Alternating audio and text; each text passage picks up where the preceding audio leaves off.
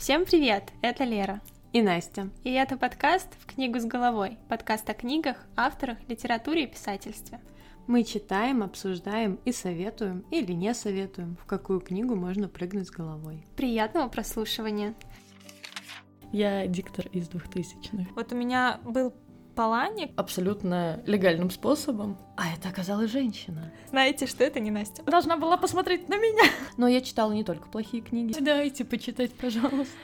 Не, не моя остановка. Вопросов нет к неймингу. К Паланику есть. Возможно, он уже не ок. Все мы через него прошли. Классиков мы не трогаем, они котируются, с ними все супер. Вот кто меня обошел стороной вообще. Лера начинает закатывать глаза снова. Там было лучше. Повторять не буду. Она взорвет ваш мир, серьезно. Как карта ляжет. Ты откроешь ящик Пандоры. Всем привет! Привет, привет! Мы выходим, как и обещали, через две недели. Раз в две недели. Следующий выпуск. Пам-пам-пам-пам. Что, ты думаешь, нет? Да, да, да, сто процентов. Мы молодцы. Да. Мы, мы молодцы. гордимся собой, что под конец года мы все-таки взялись за это. Валерия, я горжусь тобой. Я вами тоже, Анастасия. Благодарю. Сегодня у нас не совсем обычный выпуск. Мы не будем рассказывать про какие-то определенные книги. Ну, называть-то мы их будем. Называть будем, но мы же не будем рассказывать прям полноценно да. про какую-то да, одну. Это... У нас сегодня, правда, необычный выпуск, потому что за окном 19 декабря, а на елках города уже зажглись огонечки. Я сегодня проезжала по центру, и там все так уже украшено и наряжено. И это значит лишь одно, что до главной ночи этого года осталось совсем чуть-чуть. Я диктор из двухтысячных, который, знаешь, на радио в три ночи, который никто не слушает, он вот сам с собой сидит и кайфует. И вот там еще утренние утренние ночные новости. Как Робин Щербацкий из да, «Как я встретила да. вашу маму». Это самое. До Нового года осталось чуть-чуть. И именно по такому случаю мы решили сделать этот выпуск бережно и с большой любовью. Собрали для вас в одном месте всех наших любимых авторов, книги, которые мы любим, и хотим, чтобы вы прочитали все, что нам придет в голову сейчас. Мы хотим немножко рассказать о себе и вообще. Да, конечно, нас слушает много друзей, которые так о нас очень много чего знают, кто-то пришедший извне, но для мы посмотрели статистику. Да, людей мы... стало как-то больше, чем наших друзей. Кто-то пришелец. Мы немножко расскажем, кто мы, что мы и... Куда мы. И куда мы. И, и откуда. И нам будет очень приятно с вами познакомиться. Поэтому... Спасибо вам большое, ребята. Да, огромное, мы очень рады. Если нас действительно слушает кто-то пришедший извне. Поэтому будет такой более разговорный выпуск, да, душевный, я надеюсь. Ну что, кто из нас? Ну, мы можем по, по блокам. Давай. Давайте начнем с меня. Меня зовут Настя, мне 29 лет. Я родилась и выросла в городе Тольятти. Это город на Волге, на фоне Жигулевских гор. А сейчас я более семи лет живу и работаю в Санкт-Петербурге на фоне дождей и слякоти. Не всегда, попрошу. Иногда не работаю, это правда. Иногда не слякоти. У меня есть муж Рома, которому я передаю большой привет, потому что он слушает каждый, я не шучу, абсолютно каждый выпуск. Наша фанбаза. Да. И он спонсирует нас микрофонами, помогает иногда с монтажом и всегда, всегда нас поддерживает. Спасибо тебе большое. Спасибо, Рома! Это спонсором. Передаем привет спонсорам. А еще с нами живет сладкий пирожок кошачьей наружности. Его зовут Брюс. А мы его назвали в честь Бэтмена, потому что мы с Ромой очень любим комиксы и Бэтмена. И вот такие вот дела. А, ну что ж, меня зовут Лера. Воу. Мне вчера исполнилось 26 лет. Днем рождения. С прошедшим, спасибо. Да. Я из Сибири, небольшого города Кемерово. Но уже больше четырех лет, как переехала в Санкт-Петербург. Это был город моей мечты, я бы так сказала. Я в нем а была... в прошедшем роде? Ну, я же уже здесь. А-а-а. Я уже осуществила ее. У меня, увы, нет никого из животных прекрасных. Каждый раз, когда я думаю, чтобы о себе такого рассказать, довольно мало оказывается, что можно сделать. Если так подумать, то нет каких-то интересных занятий, про которые я бы рассказала, кроме как того, что я иногда записываю подкаст. Катаюсь на сноуборде, когда мы уезжаем к родителям. И все, возможно, поедем покататься на Эльбрусе, как я говорила до этого. Много читаю, много смотрю фильмов, много всего. Не знаю чего. Работаешь. Опять работаешь. Да. Не хочу говорить об этом. Закрыли тему. Закрыли тему. Нам сказали, что мы много говорим о работе. А что делать? Ничего не поделаешь. Я читаю, наверное, столько, сколько себя знаю. Поэтому составить список прочитанного практически невозможно. Как бы я ни пыталась, точнее как, если честно, я даже не пыталась это сделать, потому что я не вспомню сейчас и половины того, что я прочитала в подростковом возрасте или в более детском. В основном я читала всегда фантастику. И я перечитала, мне кажется, все, что было популярно во времена, не знаю, моего там подросткового возраста. Я Например, скупала, например, если мы так возьмем, я помню, как мне было 7-8 лет, и я читала серию Нина про девочку алхимика. Она там тоже разгадывала всякие загадки. Там была такая детективная серия. У них еще были такие красивые книги. Там были всякие ребусы на форзацах, плюс наклейки. Было очень интересно. У меня прям они еще такие разноцветные, стояли мне на полочке. Очень мне нравилось. Потом, конечно же, это был Гарри Поттер. Была еще серия детективная Молли Мун. Это девочка. Я не помню. звучит. Да, звучит очень классно. У нее был мопс. Это единственное, что я помню из всей этой серии. Если бы я была порноактрисой, я была бы Молли Мун. Ты придумала себе имя, Псевдоним, да. псевдоним. Если вдруг вы увидите потом девушку с псевдонимом Молли Мун, Это не я. знаете, что это не Настя. А Лера. Потом не знаю, хроники Нарнии. Но при этом, кстати, я как-то обошла стороной Властелина колец, Хоббита. Я не знаю как. Вот в детстве как будто бы я на них не натыкалась. Я смотрела фильмы, но почему-то я не думала о книгах. Надо это исправить. Надо исправить. Я все хочу купить, чтобы это все прочитать. И Ведьмака хочу прочитать. Хоть В я и видела В очередь. эти огромные талмуды, которые у вас лежат на полке. Обсудим в следующем выпуске. А также, не знаю, уже в более взрослом возрасте читала Академию вампиров, Полуночники, Голодные игры, Игру престолов. Там еще было что-то, по-моему, называлось Инферно, и еще какие-то книги. Дэн Браун. Еще был Дэн Браун, перечитала все его книги. И много-много А всего. Вот «Сумерки» я не читала. Я просто посмотрела фильмы, мне все про них говорили, я посмотрела фильмы, и я плевалась как только могла, насколько возможно, далеко и много, и я так и не решилась прочитать, потому что мне все это вообще не нравилось. Когда Уважаю. была Академия вампиров, невозможно было читать «Сумерки», потому что Академия вампиров была более такая интересная. Для избранных. Да, ну, наверное. Кстати, Академия вампиров была той серии книг, у которой еще не вышла там что-то пятая или четвертая части в печатном виде, а мне хотелось очень сильно прочитать, и я искала в интернете вот эти вот прям файлы, и я печатала на принтере 500 с чем-то страниц, А4 вот эти вот, и читала вот в распечатке. Потом у меня появилась читалка электронная, я что-то туда накидывала. И потом уже на iPad. Я просто помню, как мы с мамой искали разные сайты, откуда можно скачать книги. И была я и был сайт Флибуста, или как-то так он назывался. Там было все. Там действительно можно было найти абсолютно все в любом формате. Но вот сейчас расскажу о своем главном заблуждении вообще жизни, мне кажется. Когда-то я думала, что чем больше я буду читать, Тем умнее ты будешь становиться. тем буду лучше формировать собственные мысли, формулировать собственные мысли, грамотнее разговаривать и вообще стану умным и эрудированным человеком. Не получилось, Каково да? же было мое удивление, когда это не сработало. Ну, может, ты еще недостаточно прочитала, может, там чакра на 50 уровне открывается. Может быть. Почему другим помогает, а мне нет? А кого ты знаешь, кому помогло? А вот не знаю. Говорят же, Ты что... должна была посмотреть на меня. А ты хуже разговаривала до того, как начала читать? Не знаю. Я... Нет, наверное. Чаще всего это врожденное, как будто бы. Я тоже так думаю. Не помогло. Не фартануло. Мне не помогло. Я помню, как мне раньше говорили, ну, вот ты начнешь больше читать, больше читай, будешь лучше разговаривать. Я говорю, ребята, я кажется, это не читаю нон-стоп. Подожди, а то есть кто-то давал комментарии по твоей речи? Ну, то есть ты вот Да. что-то рассказываешь, и они такие, иди почитай. Да, такое тоже бывало. Серьезно? Да. Малышка. Ну, видишь, я не стесняюсь и записываю подкаст, значит, меня не сильно ранило это. Но я чуть лучше стала формулировать мысли в письменном виде. Просто потому, что ты там можешь вычитывать несколько раз.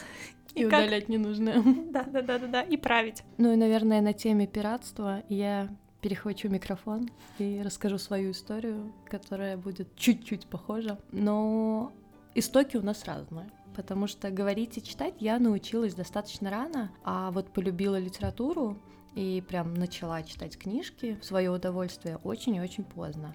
Это было весной, когда я заканчивала девятый класс, прям уже вот такая теплая весна, и мы читали на литературе по школьной программе Бунина Темная аллея. Я взяла экземпляр в школьной библиотеке, первый раз туда пошла, mm-hmm. и прочитала. Причем я никогда не готовилась к устным предметам, я всегда читала до урока, закрывала, отвечала и через 40 минут забывала, как звенел звонок с урока. А тут почему-то что-то мне стрельнуло в голову, что я решила прям подготовиться.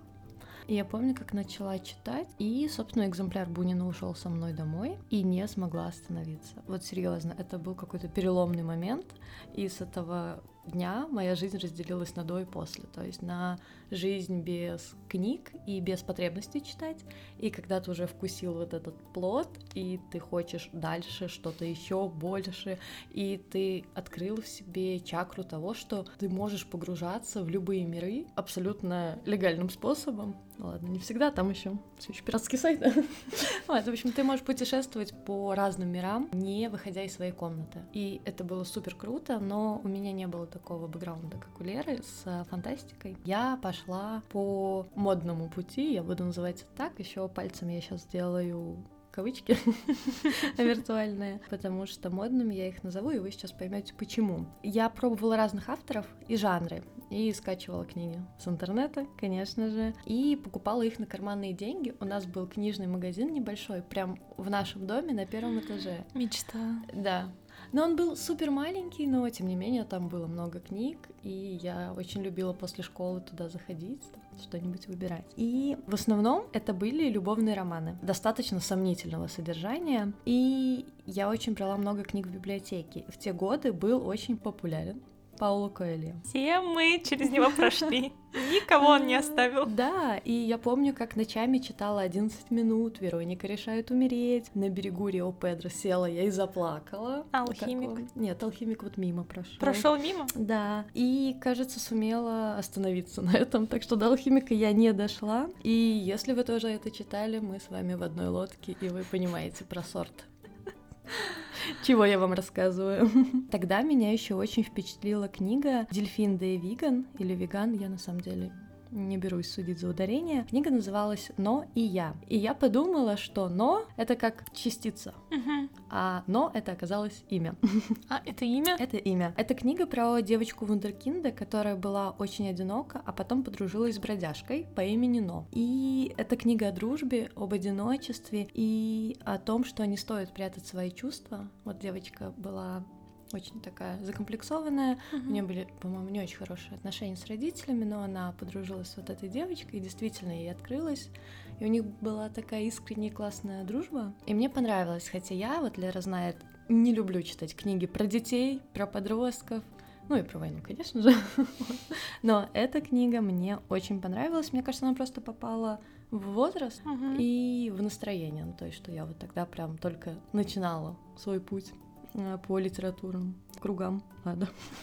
А потом я листала форумы и книжные сообщества во ВКонтакте в поисках чего-то нового и интересного. И в тот момент была волна успеха Фредерика Бекбедера и его 90 франков гремел просто везде. И мне повезло, в нашей городской библиотеке была целая полка с романами этого автора. А, я прочитала все, абсолютно все, что нашла. Остальные покупала в магазинах. И тогда меня, очень маленькую, очень наивную, шокировала и завораживала его манера письма. То есть он рассказывал всегда о подноготной, про всю грязь, про пороки, про вот эти вот выделения, сношения. И это было очень открыто, без тени стеснения и цензуры и это прям сносило крышу. А сейчас, скорее всего, меня бы ни капельки это не тронуло, но тогда это был прям разрыв. Можно я тебя тут прерву и расскажу тоже свою, свою, свой временной промежуток, когда я читала что-то подобное. В общем, мы с танцами довольно часто ездили в поездки, и чаще всего мы ездили из Кемерово на поезде, там до Москвы или до Петербурга, либо до Анапы, там, смотря куда. И ты едешь долго до Анапы, 4 дня едешь, там до э, Москвы или Питера два с половиной, ну, то есть дол- много времени проводишь. Да, конечно, классно. Звучит так, как будто лучше не ездить. Обалденно. Это Да? Это лучшие воспоминания.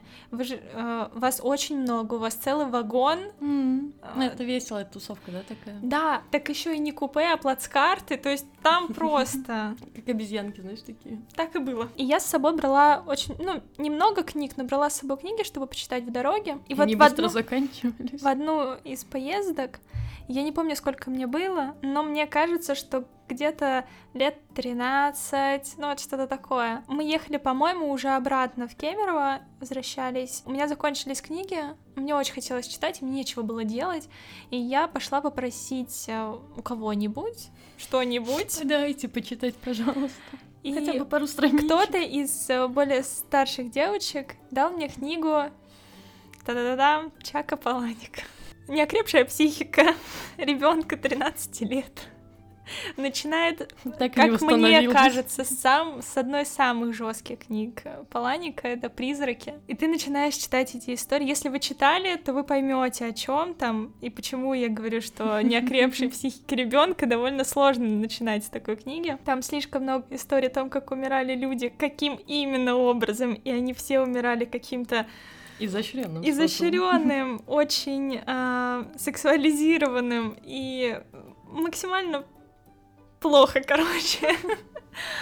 Я помню свое замешательство, свой шок. Ну, во-первых, я не могла остановиться. Ну, я ее очень быстро прочитала. Они у него, в принципе, же все небольшие. И читаются довольно легко. И все, и меня было не остановить. Я прочитала, мне кажется, все, что написал Планик, кроме одной книги «Колыбельная». Там, где про смерти детей маленьких.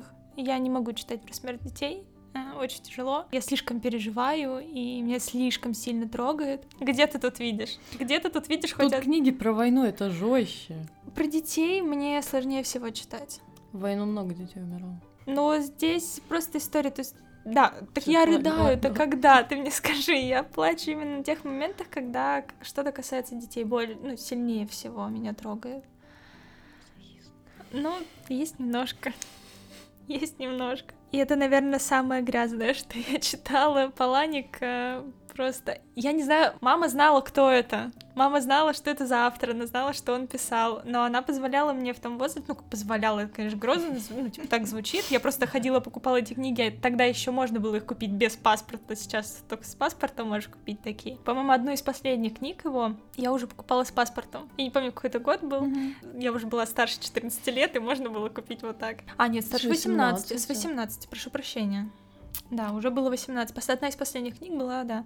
Но сейчас я не могу его читать. Вот этот, видимо, юношеский максимализм, когда ты читаешь его в том возрасте, тебя восхищает все, что он пишет, особенно бойцовский клуб, он как-то тебя прям будоражит изнутри. Сейчас не могу.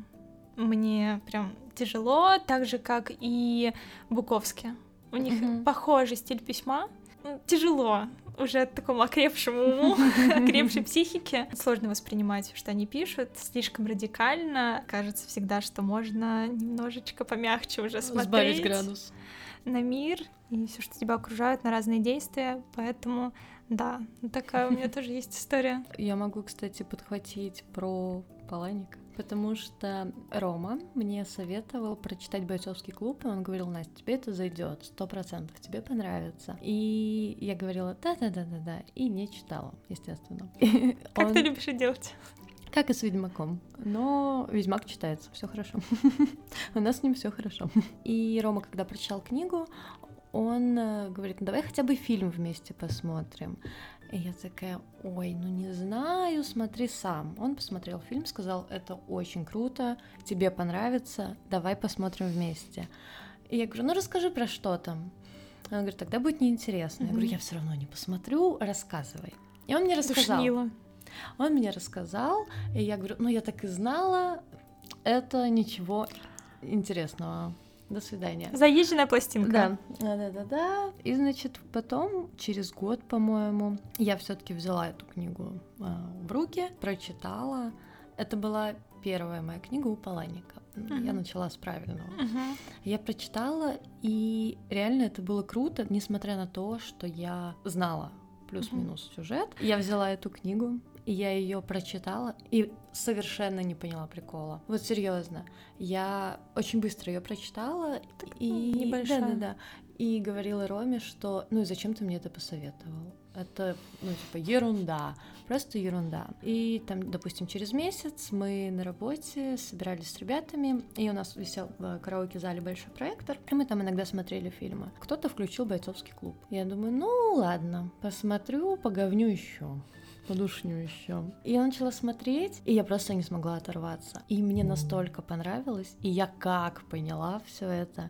И то есть э, у меня мысли ушли назад, захватили книгу, все это э, замиксовали, и я поняла, что это очень крутая история, что это очень классно, плюс э, финал в фильме и в книге, то, что они разные, это тоже очень круто. Еще прикольно, что есть вторая часть, но я ее, кстати, не читала, она в комиксах, но все ее не очень любят. Насколько я поняла, у нее достаточно низкий рейтинг, ну, она так. На этот счет ничего не знаю, но у меня у Алены есть эта книга.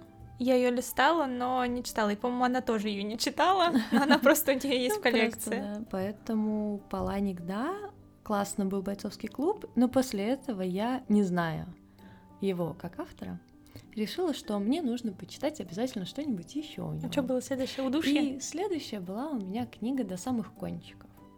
Она только вышла тогда. Это была новинка. И я зашла в книжный, и там, значит, такая розово-красная, по-моему, обложка, э, нарисована контуром стрекоза. Стрекоза. И я подхожу к ней, она смотрит на меня, я на нее, и я думаю, вау, автор, современник, который выпустил новую книгу, которую я сейчас возьму, прочитаю и как кайфану, вот не в последнее, когда вот, знаешь, уже все прочитали, обсудили бойцовский клуб, а вот прям в моменте, вот сейчас прям со всеми. Ой, ребята.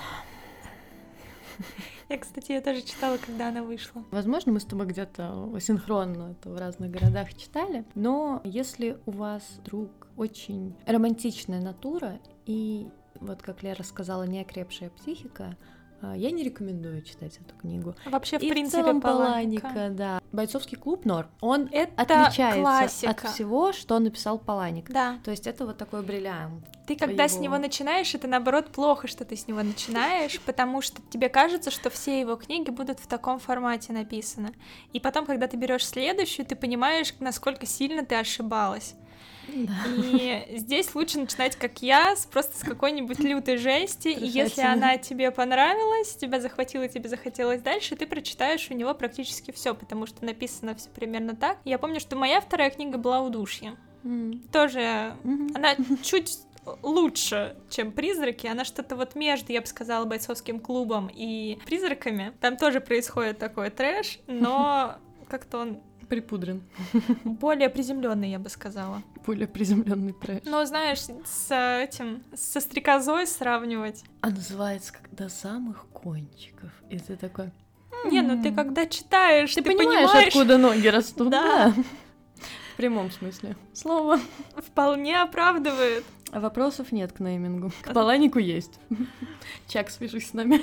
Не надо. Мне кажется, это тот самый автор, с которым бы я бы не очень хотела пообщаться в жизни. Я бы не вывезла. Мне кажется, мне было бы очень тяжело поддерживать с ним я разговор. думаю, что он в жизни не такой. А мне интересно, я не смотрела с ним ни одно интервью. А я тоже.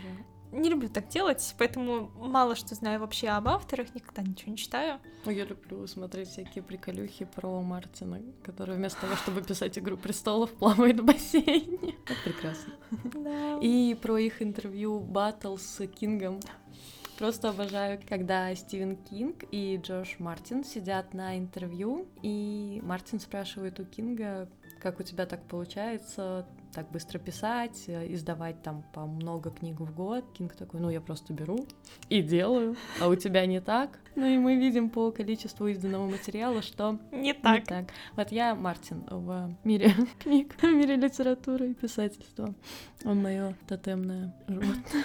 А я всю свою читательскую жизнь была, наверное, как Кинг в плане того, насколько много я потребляла книг в год. Потому что я читала всегда за поем, вообще без остановки. Я заканчивала одну книгу, тут же брала вторую. Могло не пройти там даже пяти минут между. Я могла сразу взять с полки новую книгу. Да, это примерно так и Конвейер. было я не могла остановиться. И это не то, что у меня настолько много было свободного времени. Помимо школы у меня всякие секции были, я постоянно чем-то занималась, плюс там с друзьями где-то. То есть это не то, что я была отшельником, сидела дома и ни с кем не общалась, вообще нет. Мне просто нравилось читать, нравились все эти миры, которые вокруг меня образовываются, когда ты фантазируешь. Кстати, у меня такой вопрос. Как ты Просто внезапно. Да, я вспомнила, мы с Антоном обсуждали эту тему, когда ты, допустим, что-то читаешь или о чем то думаешь, как у тебя в голове происходит, ну вот мысль, как она формируется? Она в виде картинки? Картинка. Или в виде текста? Картинка. А у меня текст. Серьезно? Я не вижу картинок. У меня визуально... грустная жизнь. Нет, а мне наоборот нравится. И я понимаю, что это из-за того, что я читаю с раннего возраста, mm-hmm. и я с детства все фантазии, они в формате письма, в формате слов всегда были. И то есть мне очень сложно визуализировать что-то. Допустим, я когда читаю фантастику, ну, либо фэнтези, и когда там какие-то странные животные описываются, допустим, или вообще персонажи какие-то странные, мне нужно очень много времени для того, чтобы составить себе картинку. Да? Но при этом, когда я, я читаю, я в голове, вот словами у меня как будто бы образ есть, но чтобы его прям как картинку представить. Получается, ого. Ты для меня прям. Это сложно. И у меня практически все в формате текста. Антон говорит, что у него вот картинками он видит прям как типа фильм, вот что-то да, такое. У меня тоже. У меня нет. Формат текста. У меня вот диктор в голове, который вот читает все, что ого, происходит. Ого, ничего себе. А когда ты вот, допустим, перед сном что-то представляешь у тебя? В формате рассказа. Вот прям реально как будто я что-то читаю. То есть у меня в голове прям простраивается вот так, не картинка, как в фильме ты смотришь, и у тебя есть просто ну, какое-то действие, что-то происходит, и там слова. А у меня в голове сразу мысли людей, что там происходит, что каждый о чем думает. Пишется. Фанфик пишется, да. Собственно, вот так. Это лютый прикол, Лера. Мы как раз когда обсуждали, я подумала, что, наверное, это из-за того, что я читаю с раннего возраста. Я тогда смотрела намного меньше, там, допустим, фильмов каких-то, хотя мультики я, конечно, смотрела mm-hmm. всегда, но, наверное, из-за того, что я вот читала много. И это странно. Это прикольно, что у нас мозг настолько у всех по-разному работает. Блин, это правда прикольно. Но у меня бывает такой текстом, иногда, когда я очень много печатаю за день, например, uh-huh. я засыпаю и о чем-то думаю, и у меня слова идут по раскладке клавиатуры, то есть я вижу, как я их печатаю пальцами. Ну, у меня в голове клавиатура, я знаю расположение кнопок, uh-huh. И из-за того, что я раньше очень много и часто писала на компьютере, на такой клавиатуре, то я могу закрытыми глазами печатать, и, соответственно, у меня вот здесь Забавно. Вот картинка, я могу а, знать, то есть вот привет, это вот так, вот так будет, и вот так, mm. вот. То есть оп-оп. Если что, Настя показала мне сейчас, как она нажимает на воображаемую клавиатуру. Вернемся обратно к тому, что я читала без остановки. Как мне кажется, это подходит совершенно не для всех, и точнее, это даже неправильно. Сейчас я это поняла, когда мы начали записывать подкаст, я осознала, что это огромная проблема. Я не умею формулировать свое мнение о книге. Вот чтобы его прям написать, мне нужно очень много времени для того, чтобы понять, что я хочу сказать об этой книге, потому что, во-первых, я никогда ни с кем не обсуждала, я их просто глотала и откладывала, и не было никаких рассуждений, я не писала какие-нибудь пересказы, ничего такого.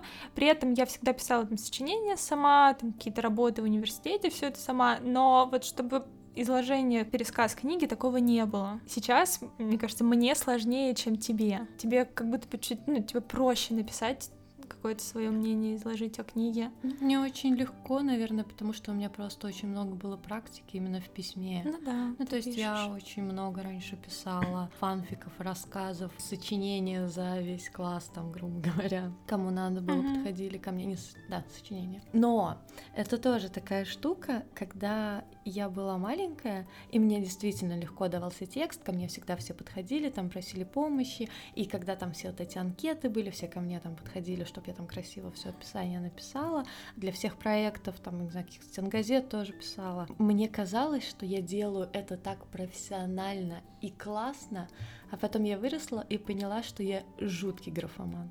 Просто.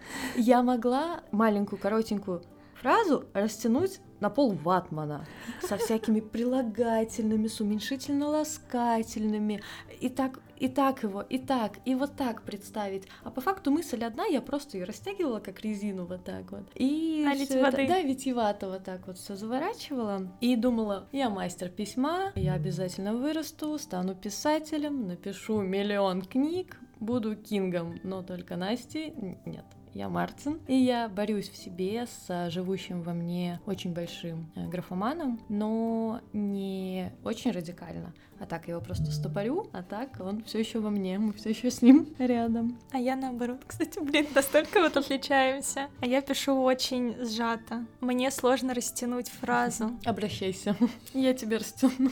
Если нужно будет уменьшить, обращайся, я тебе там подредактирую. Обрублю. Обрублю. О, мы остановились на Бегбедере. Бегбедере. Подытожим про Паланика и все вот эти вот сомнительные романы. У Бегбедера мне, кстати, понравилась одна из последних книг, которую я прочитала года 3-4 назад, по-моему, она называлась «Уна и Сэлинджер». Это история любви Сэлинджера, который писатель, и девушки по имени Уна. Она так классно написана, с такой легкостью, с такой любовью. То есть вот там никакой вот этой подноготной и грязи, присущей Бегбедеру, нету. Там именно просто вот этот мирок, уютный, такой светлый и теплый, что я просто влюбилась. И вот эта книга, наверное, абсолютно не похожа на все остальное его творчество. Видимо, у каждого автора есть одна книга, которая не похожа ни на что. И формат очень советую. Она, правда, классная, она очень маленькая, то есть ее реально за вечер прочитать. Она супер. И у него же мне понравилась еще книга «Конец света. Итоги». Это эссе про писателей и литературу. То есть она тоже такая отвлеченная, более именно эссеистика. И ее тоже было очень интересно и приятно читать, много классных мыслей было. А еще про сомнительные романы у меня Давай, удиви. есть э, «Между небом и землей» Марка Леви. А я у него читала Блин, сейчас скажу. Секунду. С ангелом на обложке? Не-не-не-не. Это одна из его последних. Последних? Книг. Ну, мне кажется, ну, может быть, не последних. Ее как-то очень много людей читало. Не такая, как все. У а неё... что ты выпендриваешься? Вот, вот такая обложка. А, я видела ее. О, да, только она не так давно вышла. Вот, я говорю. А как ты так? Я про него ничего не слышала. А, да ладно? Да. И как тебе книжка? Я думала, будет, ну, какая-то развязка а там только начало и резкий конец. Да. Мне кажется, это, кстати, фишка его книг. Он... Я вообще ничего не поняла. Но знаешь, в чем его большой плюс? Его книги идеально ложатся на сценарии ромкомов. Да. По «Между небом и землей снят очень прикольный, кстати, фильм, но я его смотрела лет 10 назад, возможно, он уже не ок, ну, то есть, а, потому что восприятие. Было? Там, где девушка, да. она в ординатуре, по-моему, работала в больнице, или и она умерла, короче, что-то там с ней случилось, и она к нему являлась, или он врач, ну, в общем, что-то такое. Mm-hmm. Короче, его сюжеты очень хорошо на фильмы работают. Да, кстати, Поэтому... это тоже идеальный, идеальный сюжет для рамкома. Да, ну вот, так что мне кажется, он э, выбрал немножко не ту нишу. Надо было. Ну, хотя его и так, хотя... и так. Да, он рубит бабло с двух этих. Ну, ты на книгах поднимаешь, и еще и... И на фильмы, фильмы. за экранизацию, да. В общем, Марк Леви молодец, но не очень рекомендуем. Нет, если любите какое-то легкое чтиво, вполне себе. На самом деле, ну, она быстро да, да. Читается легко, у вас не будет какого-то накала или утяжеления, ну ничего угу. такого, просто прочитайте ромком. Ну вот. да, да. Э, развлечения на вечер. Но я читала не только плохие книги, если что, а то, мне кажется, складывается впечатление, что я читала только какую-то безвкусицу и трешать. А я, допустим, читала и классику, Анну Каренину, Джен Эйр, и «Грозовой перевал», и «Девять ждут тебя карет». Ну, в общем, всю английскую классику, нашу классику. Мне кажется, через нее все прошли. Ну, большинство через нее все равно проходит. Ну, да. Бывает этот возраст, когда все читают только классику. А, ну да, да, да. И современные авторы для тебя уже не К современникам ты попозже приходишь. Да, да, да. Вот, собственно, позже я и открыла для себя Харуки Мураками. Я начала с хроники заводной птицы и не смогла остановиться. Я прочитала все, кроме знаменитой его трилогии Q900. Она стоит у меня на полочке, но только потому, что когда я ее дочитаю, у меня больше не к чему будет возвращаться, и я пока придерживаю, чтобы у меня был вот этот островок, куда я могу вернуться. Я пока оставила это на потом. Знаешь, что я заметила? Ты так интересно читаешь, ты выбираешь автора, и ты начинаешь читать у него все.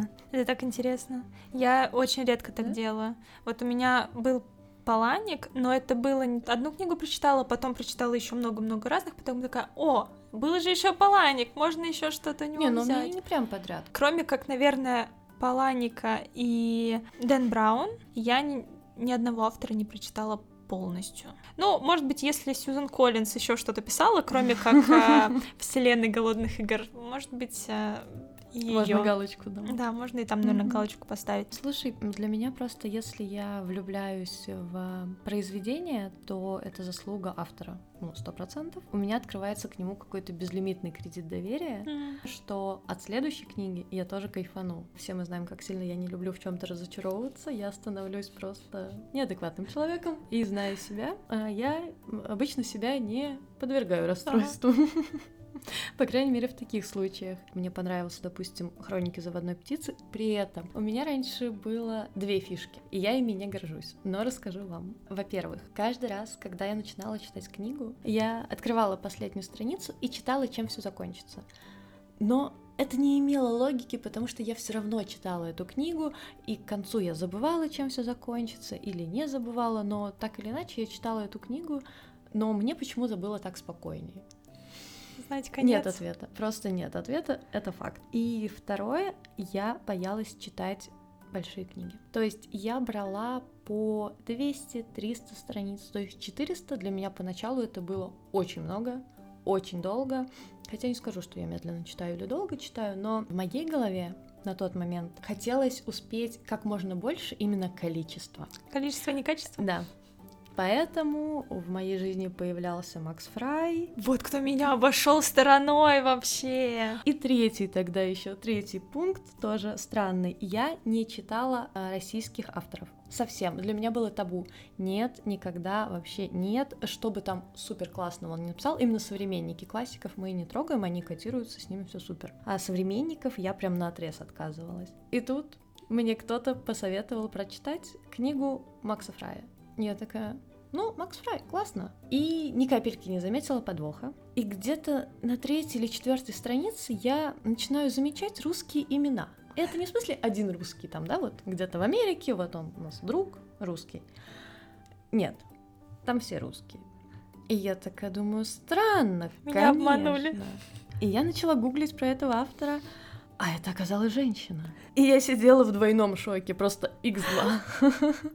Вот. Но я дочитала эту книгу, она называлась «Кофейная книга». Там сборник рассказов, дается рецепт, кофе, там обычно в турке или что-то uh-huh. такое, там с корицей, и написано тоже очень так витиевато, вкусно. В кавычках. А, да, прикольно.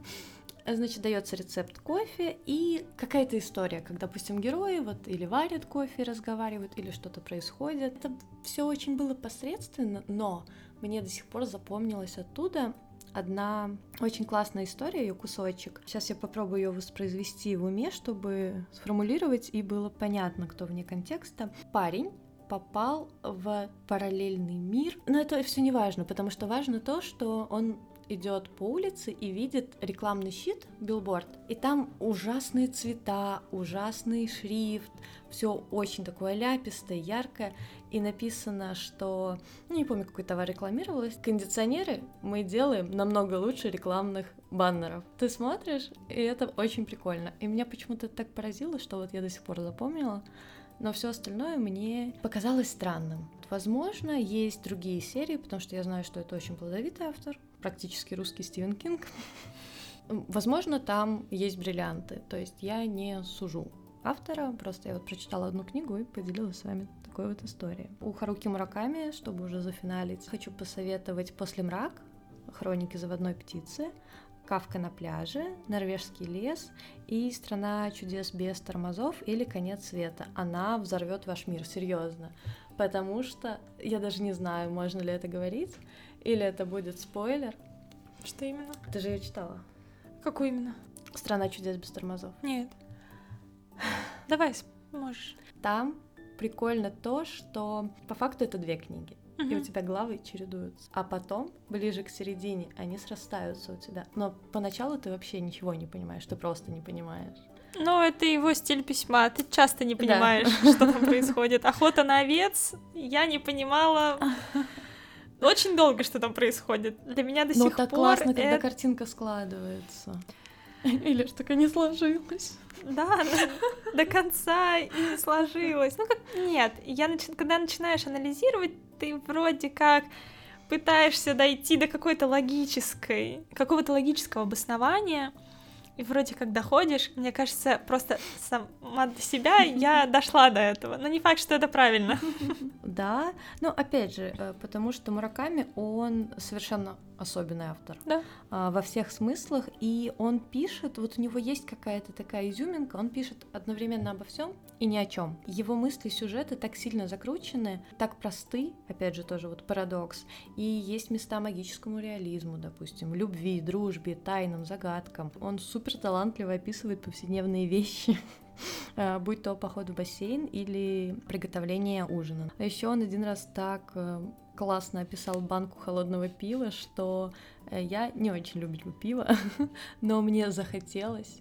И я среди ночи пошла в ларек, в магазинчик недалеко от дома, и купила себе банку пива, просто потому что я не могла терпеть. Вот до чего доводит чтение. До алкоголизма. И разделила эту баночку пива с героем книги, который тоже параллельно ее пил. Кстати, Мураками, у него все герои, я бы сказала, безэмоциональные. Ну, как и все японцы, мне кажется, это плюс-минус культурный код. А вот вопрос, правда ли это? Мне вот всегда было интересно, это стереотипно, как, допустим, в фильмах показывают русских, или же это реально так? Но мне кажется, ну, не каждый же, не все. Да, конечно, есть, но и у нас такие есть. Везде такие люди есть. Я думаю, что для него это... Возможно, это он так он сам по себе такой, потому что он достаточно закрытый человек, он практически не ведет интервью, он нигде не выступает, ну да, там знаю. особо книги не презентует, ну, он действительно затворник такой. И все его герои такие. Да. Он их наделяет этим качеством, mm-hmm. и ты когда читаешь, тебе немножечко не хватает эмоций. А, да? а мне вот наоборот сполна. Мне кажется, там такой баланс, что ты больше на сюжете делаешь акцент, а чем на героя. Я за это люблю книги. Я как раз-таки люблю книги за то, что в них есть эмоции. Mm. И я знаю по мыслям, которые описываются, я понимаю героя. В фильмах мне этого не хватает. Мне не хватает мыслительного процесса, как он к этому пришел. Потому что в фильмах ты додумываешь, анализируя свой опыт жизненный, ты додумываешь, как, возможно, он до этого дошел. А в книге тебе описывает автор. То есть ты читаешь то, что реально вложил в него человек. Mm-hmm. И поэтому, когда я читаю Мураками, мне очень интересно, они очень легко читаются. Но ничего не понятно непонятно, и мне не хватает немножко живости. То есть там настолько все плавно, будто он плывет по течению. И из-за этого, может быть, мне просто сложно таких героев воспринимать. Ну что, раз ты затронула тему авторов, которых я читаю залпом, у меня есть автор, которого вот на сто процентов я прочитала целиком. Uh-huh. И это Сергей Довлатов. Я люблю каждую его строчку, каждую буковку. И если хотите познакомиться с его творчеством, дам вам сейчас небольшой список и отрываю его от сердца. Книга «Иностранка», она очень смешная, она очень веселая, она очень забавная, она очень ироничная. И то, как пишет Довлатов, для меня всегда было примером uh-huh. того, как можно писать. Вообще Довлатов, он пишет большую часть про себя, о себе и вкладывает даже в других героев частичку себя. Это как автобиография. Да.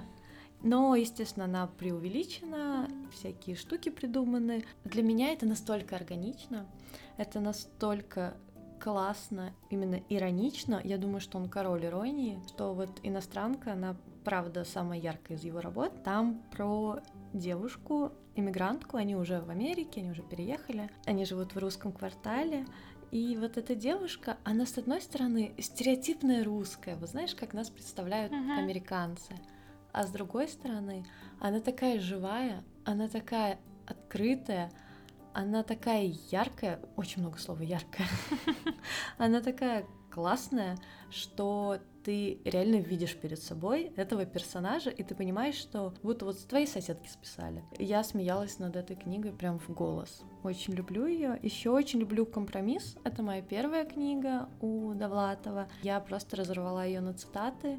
Мне было тоже смешно и классно, и в первую очередь мне было очень необычно такое читать, потому что до этого я не знала, что, например, можно писать вот так.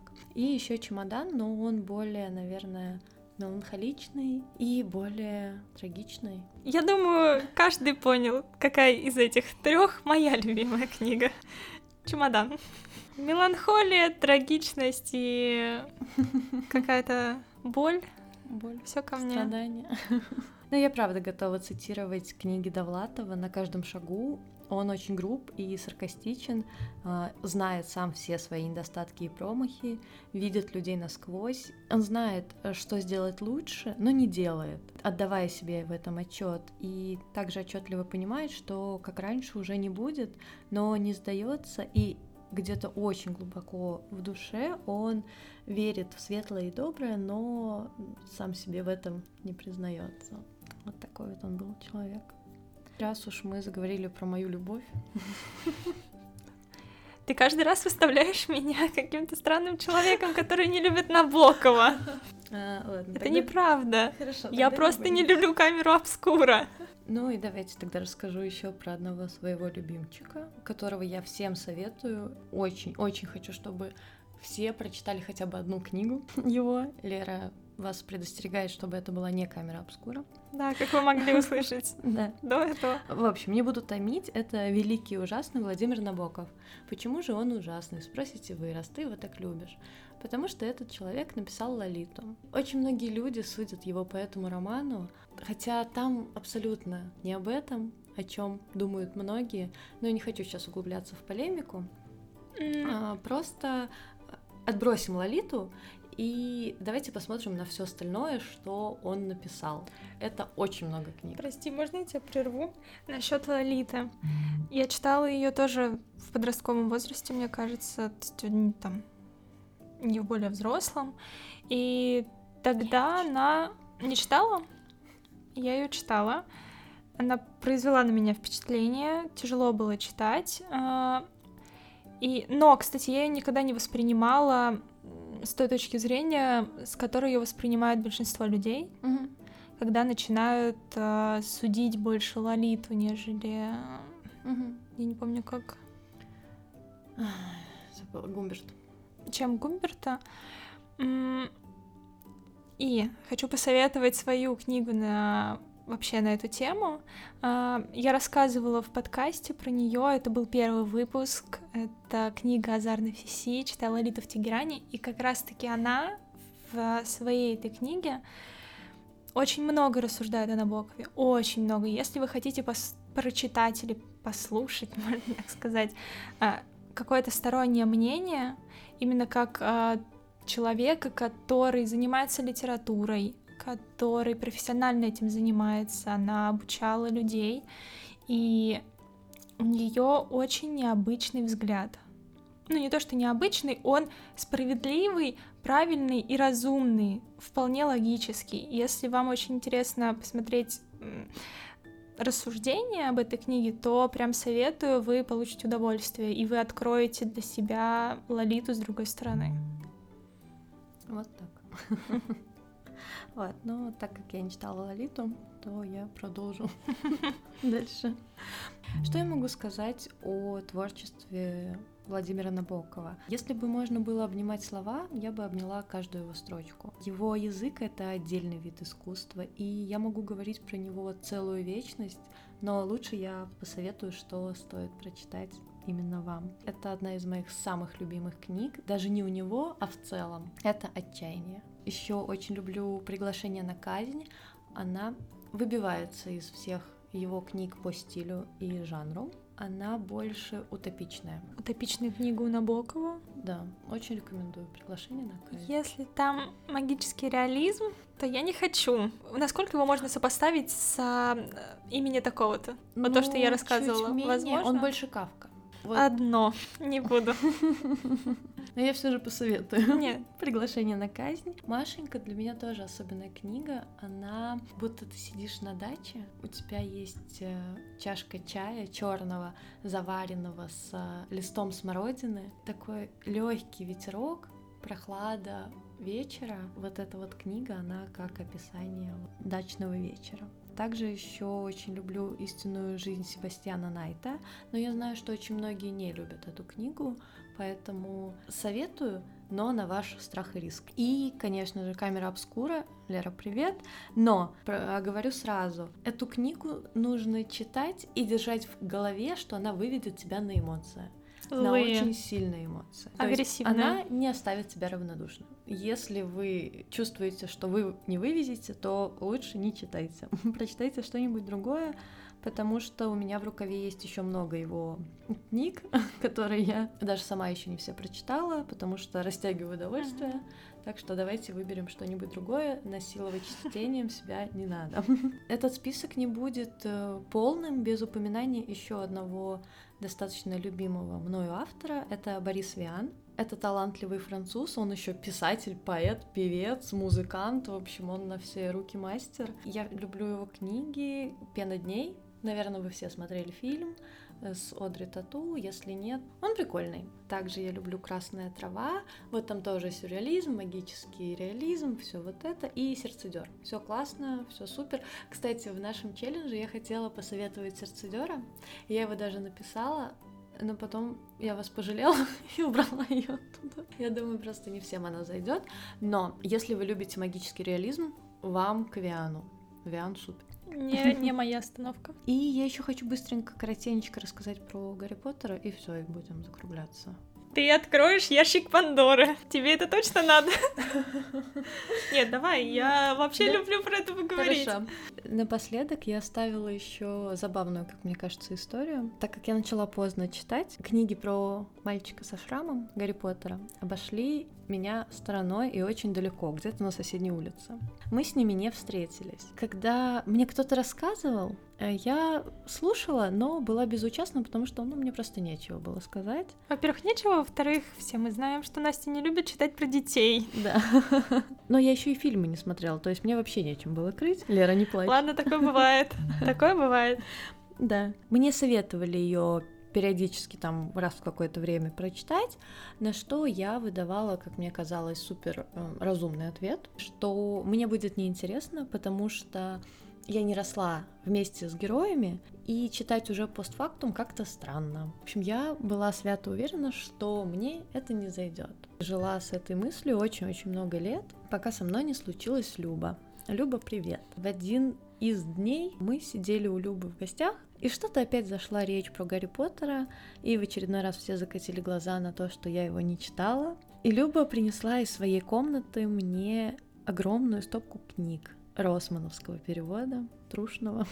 Того самого. Того самого. И сказала, что пока я их не прочитаю, чтобы я не появлялась на радарах. Я привезла их домой, отложила и очень скептически, просто очень скептически на них смотрела где-то неделю. Это противно иногда бываешь. Всегда. Всегда противная. В общем, я долго ломалась, но потом я начала читать, и это было, по-моему, как раз два или три года назад, ну, примерно в это же время у нас на работе проходила подготовка к Новому году, и мы пекли печенье. Работы было действительно много в плане времени, а на чтении было мало. Ну, потому что новогодний, новогодняя пора, она такая. И я скачивала книги на телефон, и пока делала дела, я одной рукой читала, потому что я не могла оторваться. Я приезжала домой, и я лежала, читала до пяти утра, потом вставала на работу, но я просто, я глотала эти книги, мне было так сложно оторваться, и я просто забрала в момент все свои слова обратно. Отличная книга, а точнее семь книг, это было лучшее решение, поэтому... Я Супер. пытаюсь сдерживаться, чтобы не начать э, говорить на эту тему. Я безумный фанат Гарри Поттера и всего, что с ним связано. Я читала все книги, смотрела все фильмы на несколько раз. Мне кажется, мы с Антоном пересматриваем чуть ли не каждый год, как по классике, как надо. Я безумный фанат всего. Я перечитала дофигищу фанфиков, потому что я не могу расстаться с этой вселенной. У меня слишком много слов, и я могу говорить об этом очень и очень долго. Поэтому я просто немножечко себя осажу, иначе, да, это будет правда, надолго и очень много слов. Но на самом деле, я думаю, что мы насоветовали очень много книг. Мы постараемся продублировать все в описании к выпуску. Может быть, вспомним еще что-то и добавим. Обязательно. Также сделаем пост в нашем телеграм-канале, а, где тоже выложим авторов и книги, которые мы советуем и которые мы бы хотели, чтобы вы прочитали, потому что, ребята, скоро новогодние каникулы. А это значит, что появится как будто чуть-чуть больше времени на то, чтобы полежать дома под одеялком с книгой и чаем. А я еще тот самый человек, у которого новогодние праздники это новогодние праздники, и я отдыхаю до 8 числа. Не и я, я уже сказала Антону, что я буду лежать и читать все праздники не хочу больше ничего делать, я буду читать все, что у меня накопилось, все, что лежит. Уйду в запой. Надеюсь, что я, правда, перечитаю все, что я не смогла дочитать в этом году. Мне кажется, я уже не успею этого сделать. И как много еще хочется всего. Да. Сколько у тебя книг получилось за этот год? К 50 приближается. Не так много. Но если сравнивать с прошлым годом и с позапрошлым, то значительно больше, потому что в прошлом году у меня было, наверное, книг 15 всего. В этом году к 50 это уже по нарастающей пошло. И я надеюсь, что в следующем году я поболее почитаю. Но я-то тоже читаю сейчас практически без остановки. То есть я в эти 50 книг не включаю фанфики, которые я читаю между книгами. Спроси у Антона, я либо читаю книгу в печатном виде, либо я читаю фанфики в телефоне, либо я читаю еще какие-то книги в телефоне. То есть это просто бесконечный, беспрерывный. И типа вот не догмы, не постулаты, а вот, ну типа, я не выберешь.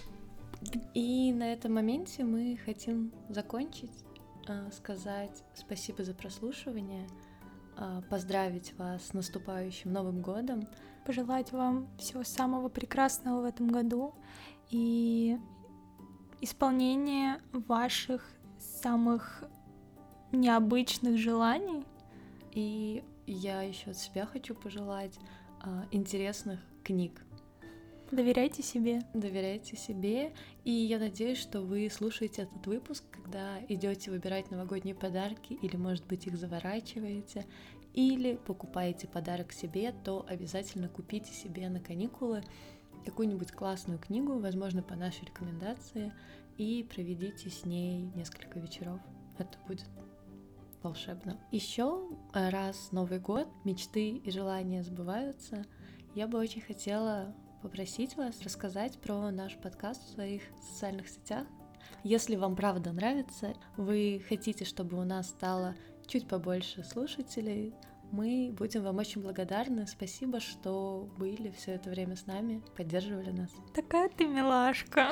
Сладкий ты человек. Тут такой не... Это было очень мило. Я присоединяюсь к словам Насти. Желаю вам всего хорошего. Спасибо, что вы были с нами в этом году. В этом году. Поддерживали нас, давали нам обратную связь. Это правда очень круто. Мы будем рады услышаться в, в следующем году. году. До новых встреч. До новых книг и с Новым годом. Пока. С Новым годом. Спасибо за прослушивание. Напишите нам, если вам понравилось. Даже если не понравилось, то тоже напишите. До новых встреч. До новых книг. Пока. Пока.